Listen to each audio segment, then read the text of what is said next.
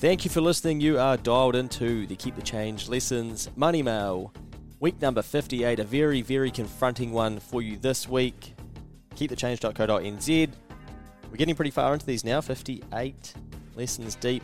The subject for this one was what your peel, what your peels, what your peers reveal about your future with the eyes emoji. Oh dear, what your peers reveal about your future. Let's rip into it and see what this was all about in week number 58. Last week, we learnt that roughly 92% of people in New Zealand earn below $100,000. So 8% of people earn above 100. For those of you that aspire to earn 100 grand from a salary, i.e. not from your house price going up, then you have 8 out of 10 people to look at for clues. What about earning 260,000? My word, what would that be like you ask? Well, you'll need to ask the 0.78% of people who do just that. It's hard to find 0.78% of a person, but statistically, there aren't too many of these people who we can seek answers from. It might not be the $100,000 salary you're after. Maybe it's a better physique, diet, or control of your emotions. There is a saying that you are the sum of the five people you spend the most time with. You'll know what I mean, Luke. It's why you keep people, it's why you keep saying, let's go when you're heading out for a weekend drink. We become the product of our environment. We need to be careful of the environment that we're in. I'm sure you guys are sick of hearing that as well, um, but it seems that every Tom, Dick, and Harry loves rolling that one out before heading out to the pub on a Saturday or off to the rugby or whatever. But anyway, often with business owners, we see them doing the same thing year after year. They say they have seven years of business experience. This concept goes for people in employment too. But really, they have seven times the same one year's experience. It is not until they decide what they really want to achieve that they then have to work out a plan to take action. Call that plaction. Planning and action wrapped together into one word. This helps them get there. They hold the image in their mind of what they want, which they then visualize and feel. This then determines their actions, which determines their results. Think about the results you want to achieve and how it would be to have achieved those results. Practice this and see what actions you come up with and what you need to take. This will help you get closer to the desired outcome. A question for you.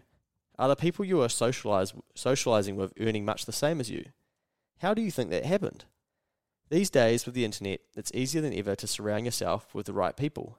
But it's equally as easy to surround yourself with the wrong types of people and content.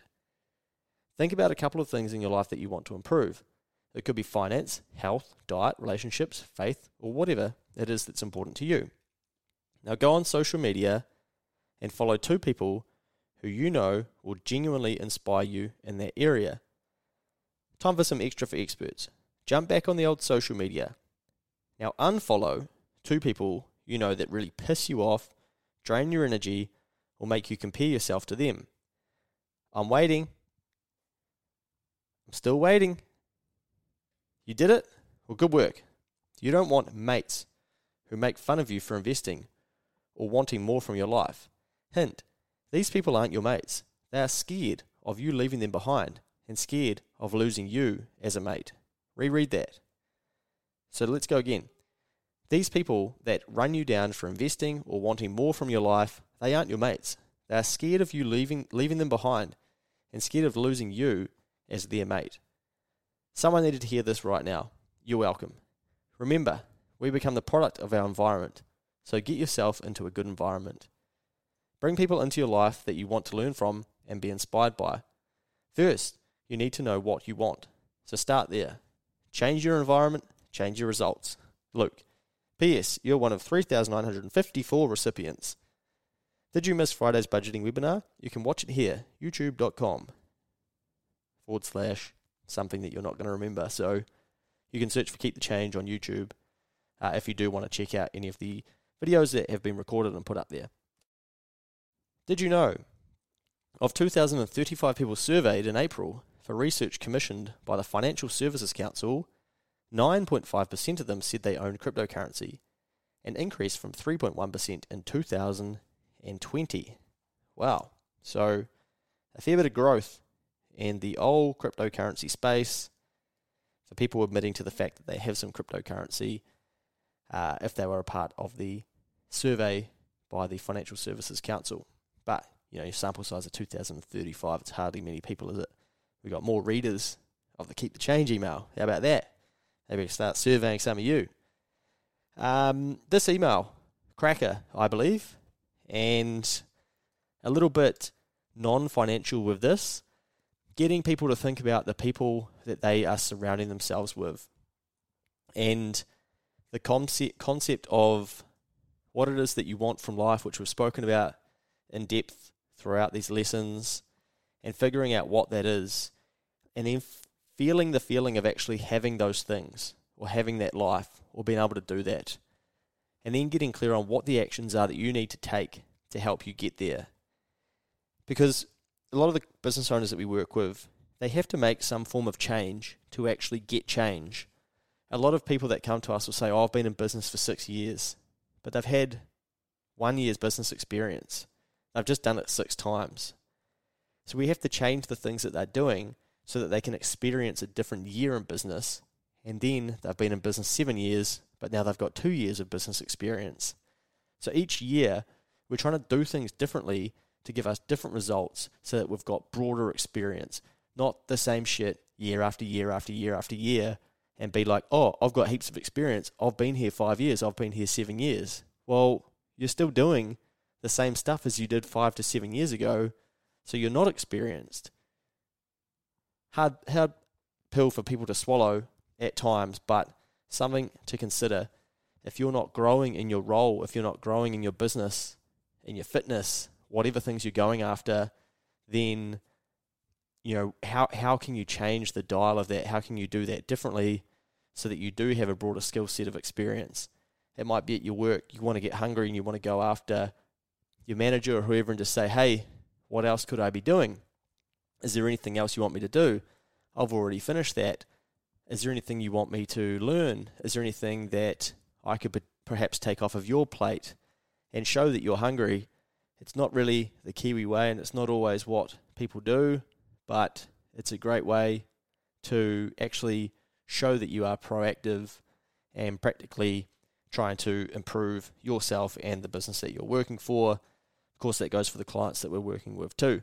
Now, the call to action in this email was to go on social media and bin a couple of those people that are bringing you down. And they might not be deliberately bringing you down, they might just be winding you up.